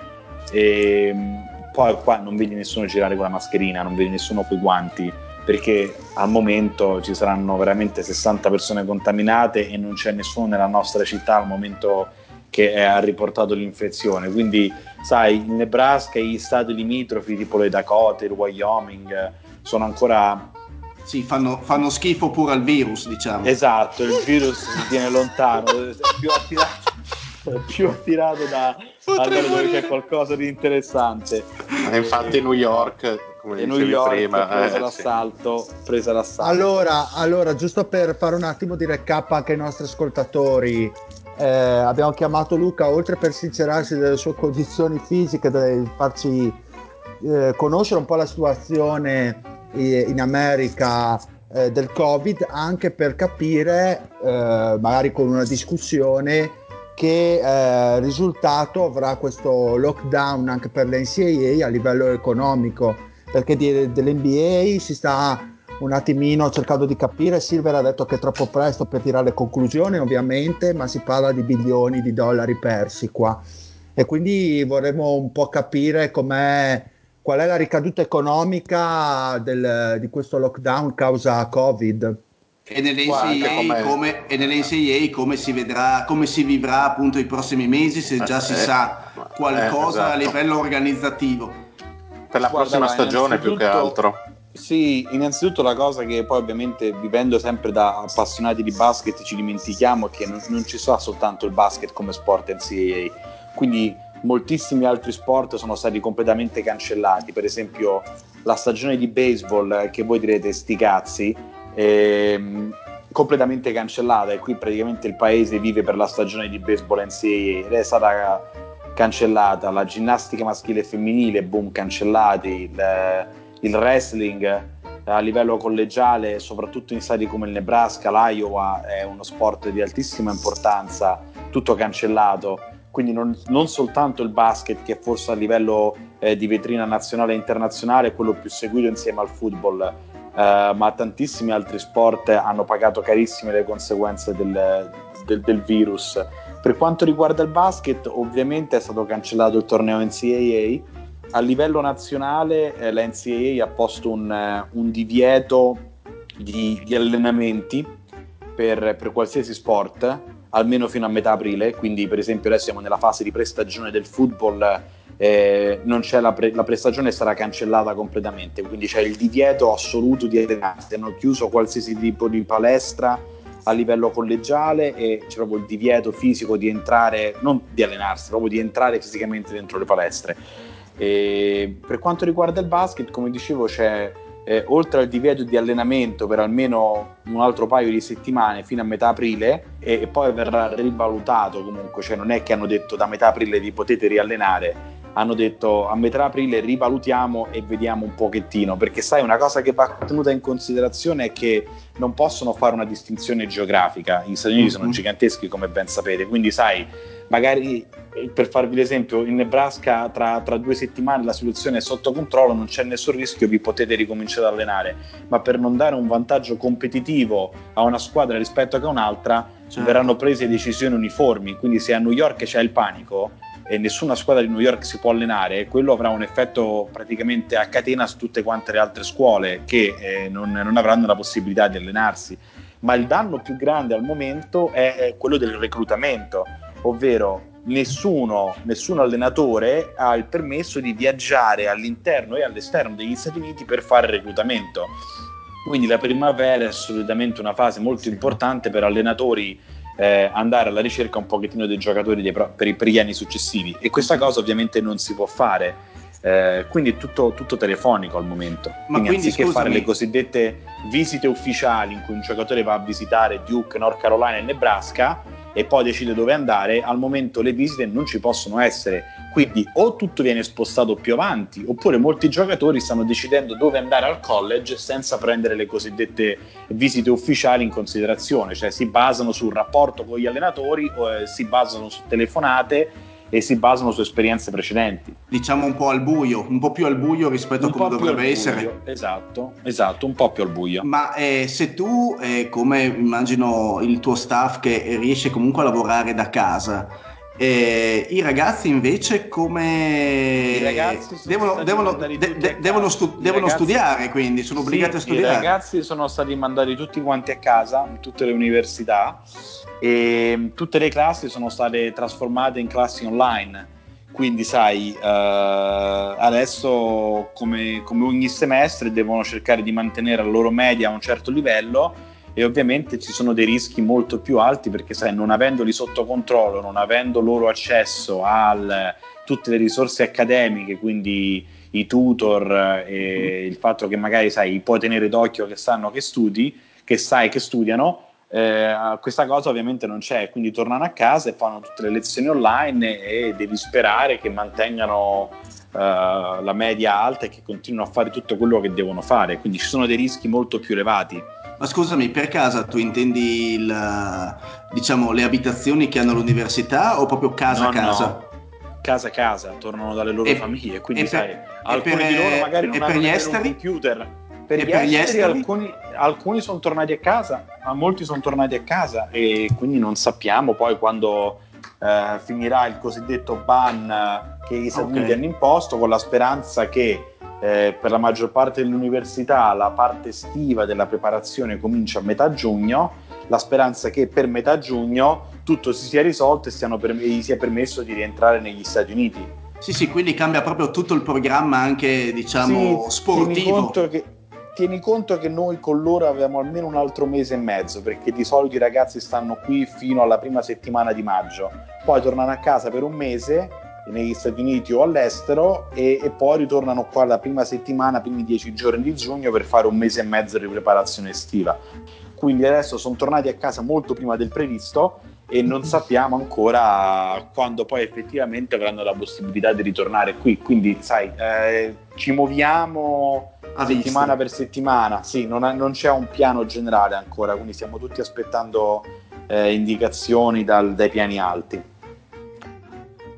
E in termini, diciamo così, a spanne, sempre ehm, rifacendomi un po' la domanda del Dile, eh, in termini economici, a livello ovviamente eh, la tua è il Nebraska, come dicevi l'altra volta, un'università statale, quindi eh, però a livello diciamo di perdite economiche per quanto riguarda il settore degli athletics in generale, eh, pensi ci possono essere delle eh, insomma delle, de- delle, così, delle reazioni, delle- degli effetti molto negativi? Guarda, gli effetti, gli effetti più grandi al momento, se devo essere sincero, sono principalmente che molti, eh, molte squadre che erano pronte a fare un cambio di allenatore magari non, non- non lo fanno quest'anno per tutto quello che sta succedendo e quindi danno un altro anno ad allenatori che erano un pochettino sulla graticola Eh, perché ovviamente non si vogliono prendere la responsabilità di licenziare qualcuno, pagare un buyout e sovraccaricarsi finanziariamente in una situazione un po' delicata. Ehm, il danno più grande ovviamente è stato la mancanza del torneo NCAA, quindi questo poi va a tagliare un pochettino le entrate di tutte le università. Ehm, il danno più grande, oltre che all'università, va a tutte quelle città che ah, prevedevano tutte queste partite di alto livello con palazzetti pieni e ovviamente questo non avverrà. A livello delle singole università, secondo me alla fin fine, ehm, essendo successo questo alla fine della stagione regolare, i danni non saranno tantissimi. Eh, più che altro magari sono danni a livelli di immagine per quelle squadre che avevano la possibilità poi di fare una, una post season di alto livello e magari ti viene in mente che ne so una scuola come San Diego State che aveva una squadra che poteva potenzialmente arrivare a fare le Final Four e quello gli avrebbe ovviamente permesso di fare grandissime entrate a livello economico e, E anche, un rec- e anche un recruiting eh, maggiore, Esatto. ovviamente. Eh, a livello economico non ti saprei quantificare ovviamente le- le- la perdita finanziaria di ogni singola università, però secondo me la cosa positiva, tra virgolette, sarà che questo non è successo a metà stagione in cui le squadre hanno perso le entrate dal botteghino, eh, ma è successo nella fase finale, poco prima del torneo NCAA, quindi secondo me i danni saranno abbastanza limitati eh, cosa che invece ovviamente non succede per l'NBA perché se non sbaglio mancavano ancora 30 partite Esatto. di regular Sì. season più i playoff e quelli sono dei danni Ma qui- abbastanza Ma gravi. quindi diciamo che nell'oscurità del, del futuro, eh, diciamo che a livello così di curiosità, eh, il- l'assenza del torneo di marzo potrebbe in qualche modo eh, cementare quelle che sono le posizioni dei, dei- dei giocatori al prossimo draft NBA. E, e- e magari giocatori che avrebbero potuto salire di posizioni o scendere eh, in qualche modo verranno selezionati forse anche all'oscuro. Ma Eh. sì, guarda, il draft sarà un draft completamente diverso perché molto probabilmente non ci sarà la cosiddetta combine, perché non ci sarà il tempo di farla e quindi non ci saranno tutti i cosiddetti workout, non ci saranno le Mhm. interviste di persona. Quindi secondo me molti giocatori cosiddetti borderline, fringe, draft or not, ehm, decideranno di tornare a scuola perché i rischi saranno troppo alti, perché non ci sarà la possibilità di Certo. di mettersi in mostra in prima persona, quindi magari il rischio non verrà preso. Sarà un Certo. draft un pochettino diverso, secondo me, sai, ci saranno molti giocatori che pens- ci penseranno un pochettino di più del solito di prendersi il rischio. Eh, la cosa che dispiace di più a livello umano va a quei giocatori che erano senior, che erano arrivati un pochettino alla fine del loro percorso universitario col torneo NCAA alle porte e la possibilità magari di fare un nome per se stessi che ne so, ti viene in mente il ragazzo Miles Powers di Seton Hall, che sarebbe stato un giocatore da vedere a marzo giocatori che magari stavano puntando al torneo NCAA per incrementare la loro posizione al draft, ovviamente questo non avviene. Ci sono sempre due o tre giocatori che esplodono durante il torneo e magari da essere del secondo giro improvvisamente vengono catapultati tra i primi 20 mm-hmm. perché giocano a livello altissimo. Questo ovviamente quest'anno non ci sarà. Grazie Luca. Vedi che, figurati. Un'altra domanda, Luca, secondo te, così a spanne, se dovessi fare una proiezione, questo virus cosa cambierà nel mondo sportivo per le procedure invece? Le procedure di controllo proprio mediche? Ma uh, guarda, sinceramente non te lo saprei dire uh, perché alla fin fine qua negli Stati Uniti si è arrivati a questa decisione lampori di chiudere qualsiasi cosa solo nel momento in cui due giocatori sono risultati positivi. Cioè nel momento stesso in cui in NBA hanno trovato due giocatori positivi, qualsiasi sport negli Stati Uniti ha deciso di fermarsi. Um, a livello di procedure mediche non saprei dirti, perché devo dirti la verità, a livello di controlli, prestagione, eh, qua l'attenzione è massima, nel senso che a qualsiasi livello, il livello di screening sia per quanto riguarda malattie generiche che per quanto riguarda anche sai, le classiche visite sportive che vengono fatte agli atleti sono molto più lunghe e molto più um, dettagliate di quello che si può fare in Europa. Anzi, la cosa che ho letto l'altro giorno che era simpatica, non so se voi seguite Melli su, sui social media, ma lui fa sempre queste storielle in cui racconta le differenze tra l'Europa e, e l'NBA e raccontava come la cosiddetta visita medica che uno fa per l'attività agonistica che ha dovuto fare per l'NBA era molto molto più faticosa di quella classica che si fa in Europa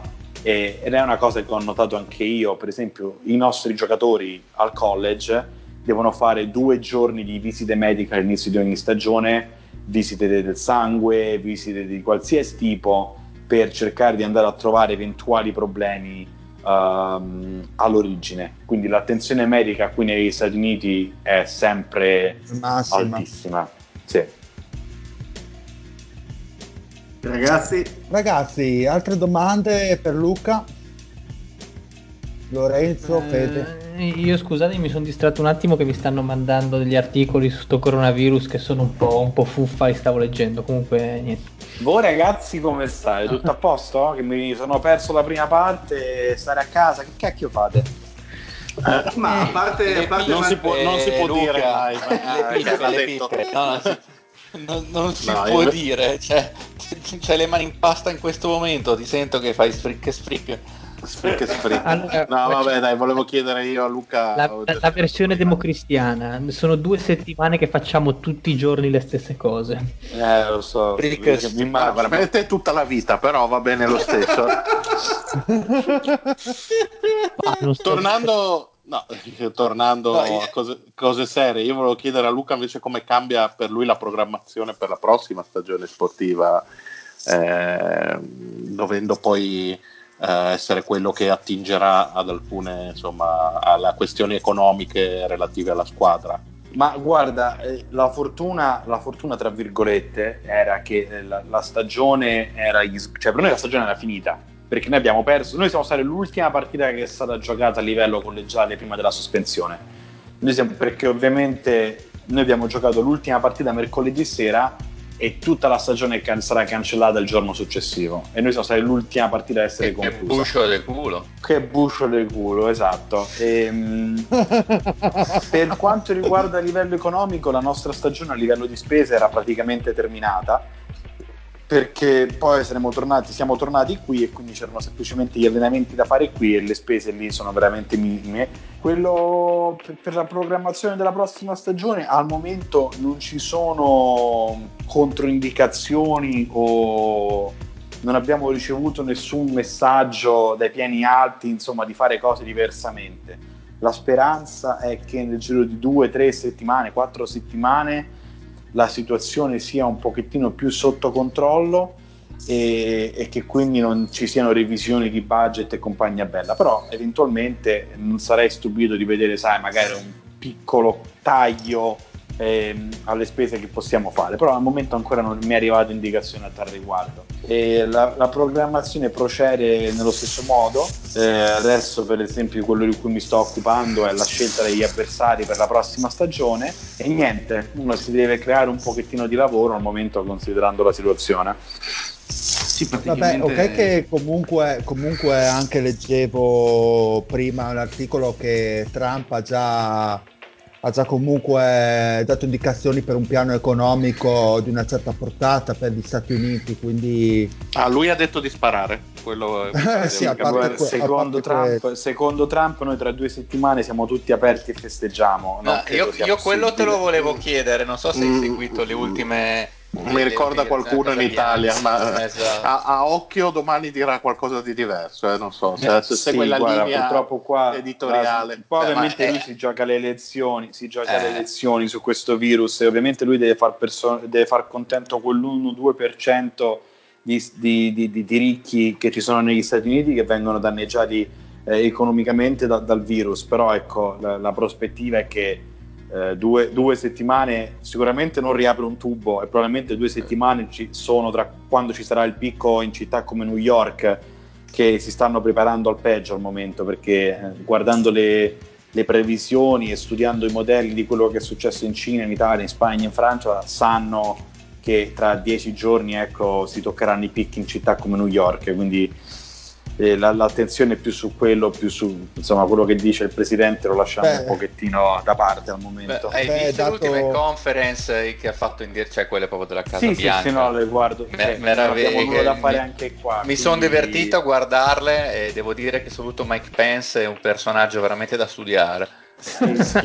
Eh, Nel senso che sarebbe caso da è che- il cervello, aiuterebbe. Sì. Sì, eh, La cosa eh, preoccupante è cioè- che i democratici non sono in grado di trovare un avversario degno e non credo che eh, Biden Quello è abbastanza Beh, impressionante. ma scusa, ma adesso che non hai niente da fare, voglio dire, perché Eh, no? sì, dici, perché il primo presidente non americano sarebbe divertente? Luca Dovrei guardare- Virgilio, eh. Con un bellissimo accento romano così dalla Casa Bianca, fantastico. ricordati degli amici se dovesse succedere. Adesso vi picchiamo, vi concedo ancora queste telefonate una volta al mese. Esatto. Dallo studio ovale. Sotto Basta che, controllo, il primo, ovviamente. basta che il primo discorso della Casa Bianca lo fai dicendo me coglioni col tuo accento. E alla, fine, e alla fine devi chiudere con The Homies! No, vabbè, anche, un po', anche un po' meno, dai. Me coglioni No, puoi dirlo. esatto. Però Oh, mi raccomando, yeah. devi fare come Mike Pence che devi, che devi far vedere ogni volta l'opuscolo di 15 Days to Slow the Spread. eh. Sì, eh, no, Quello- assolutamente. quello è meraviglioso, loro- è l'unica secondo la cosa Casa che fa. Bianca, secondo la Casa Bianca hanno già il controllo della curva delle- dei, dei contagiati, non Mm. hanno capito molto. Eh, Ma non- guarda, diciamo che le cose, se, se dove- vi auguro che non accada come in Italia, però diciamo che tutte le È improbabile. No, però. eh, no, no, non accade. Dile, già peggio. Ah, ok. No, no, cioè, live news è già peggio, nel senso che se guardi la curva degli ultimi tre giorni, cioè in una settimana ci hanno superato. No, sì, sì, no, senza dubbio. La situazione è pronta a essere estremamente drammatica. Anzi, chiedo scusa, sono a 64.000 e noi siamo a 74. Erano a Eh, tieni 50.000 conto- ieri. Eh, esatto, tieni conto che ieri sera eravamo a 55, quindi sono 9.000 casi in un giorno, In un e, giorno. continuano- e, e stanno testandone praticamente nessuno, quindi cioè, 74 è un dato molto fuorviante, sarà tre volte quello la realtà. Eh, pure 10. Ma è 10 volte qui in Italia. Sì, calcolando anche Eh, la sì. quantità di popolazione. Hanno anche, hanno anche 10 volte la popolazione, bisogna no. farla terra Sì, sua. Eh, Sì, beh, Sì, 5 senza- volte, dai. Sì, sono 300 milioni. Sì. Però sono Vabbè, tanti direi lo che- stesso. Di- Direi che in Italia è abbastanza impressionante eh, comunque il, il No, eh, contagio. io seguo, seguo tutti i giorni avendo la famiglia in Italia, sai, eh, sento loro tutti i giorni gli amici, quindi mi tengo informato. Mm, Abbiamo Ma anche invece, una, una cosa, eh, ma eh, rimanendo proprio in tema di preoccupazioni, com'è, com'è vissuto lì proprio dall'uomo medio, eh, anche in considerazione del sistema sanitario, insomma, Ma diciamo sai, leggermente io- diverso? L'uomo medio, l'uomo medio con cui ho a che fare adesso è l'uomo medio del Nebraska.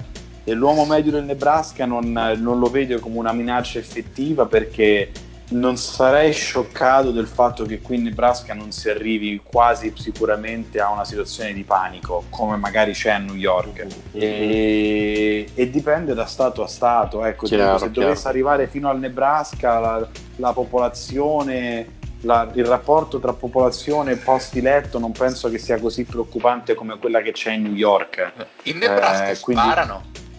Sì, in Nebraska sparano infatti Ecco perché non sono preoccupati. C'hanno le armi. in Nebraska sparano sparano, virus. eh, infatti la cosa simpatica che raccontavo ai miei amici è che adesso mi chiedevano tutti quanti, ma è vero che gli americani si stanno comprando tutte le armi? Eh, dicevo sì, è vero, se le comprano a prescindere.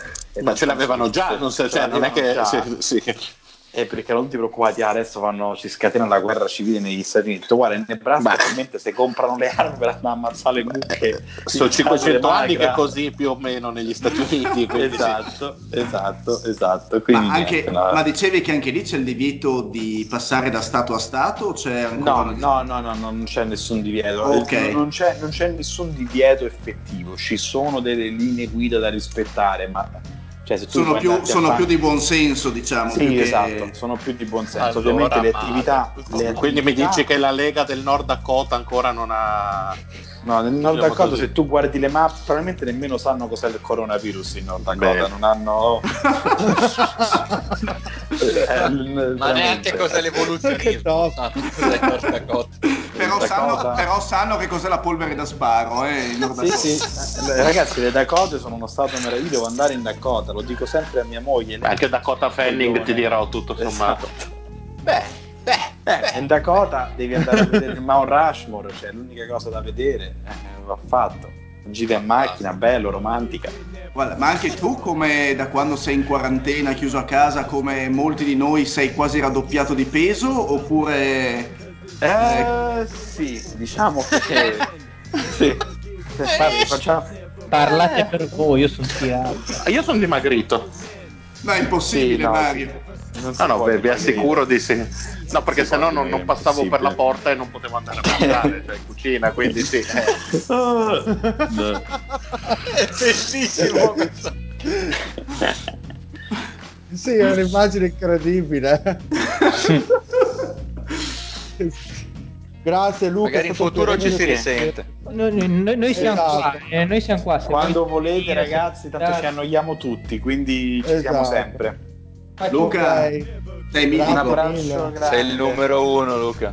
Voglio Grazie, bene ragazzi, buon Al- proseguimento. altrettanto Ciao, Luca. carissimo. Ciao, Ciao, Luca, ciao, ciao. ciao ciao. Ciao, ciao. Un saluto al Fede. Ciao. Amico da Bologna. Bella. Eh, l'amico da Tarvisio. Buonasera a tutti, un saluto particolare al mio grande amico il Federico Abbuffa. Grande, sei tutti noi.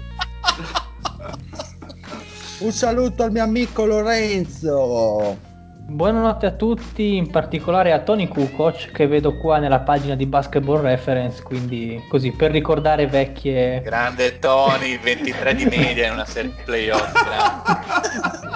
vecchi meme del podcast. Un saluto al mio amico di Zegliacco. Buonasera a tutti e un abbraccio forte al nostro Giorgio per essere diventato padre e ti auguro anni e anni di notti insonni. Ah, gli che sia abbia- vero, tra Gli l'altro. abbiamo dedicato una puntata sui Knicks e sul coronavirus, non so se... non è un buon augurio. Sai che in effetti... Sì, in effetti potremmo anche ritirare questo- questa dedica. Ma Bene, no, un saluto anche al mio amico Dile, quindi saluto me stesso. e alla... Primo giorno di quarantena, ragazzi, questo tra Esatto. due settimane è peggio del Sì, fatto. lo Non so, sa neanche so. più come si in chiama. giro come Homer, come, come Peter Griffin che si mette il, lo- il- la roba rossa sulle labbra, il, come cazzo, il rossetto e fa sei un padre di famiglia. La roba rossa sulle labbra. La E roba poi rossa sono io sulle quello... E dopo sono io quello male, eh. Oh Fede, ma che cazzo hai detto? Eh, perché in Austria non lo usano. Eh?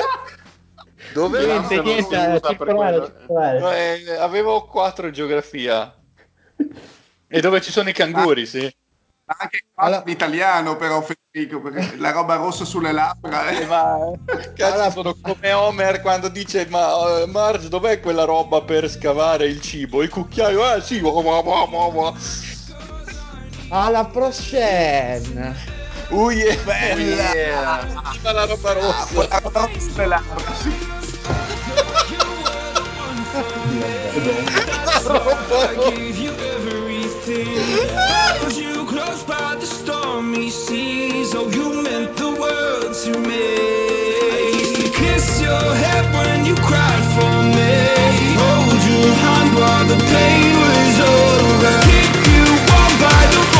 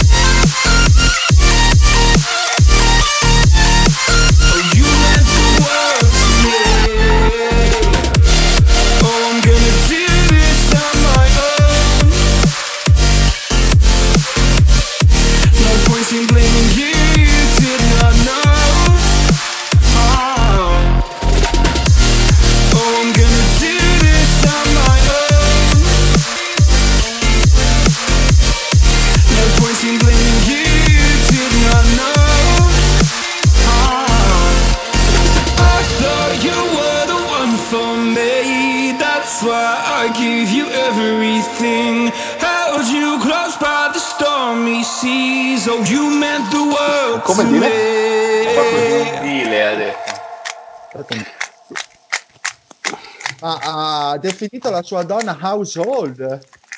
Il Patrick, se non ho capito male, uno dei suoi messaggi. Mi sembra di sì. Su Telegram. Mi sembra di sì. Perfetto. ho già capito tutto. È lei che non ha capito, Bene, mi sa. Ma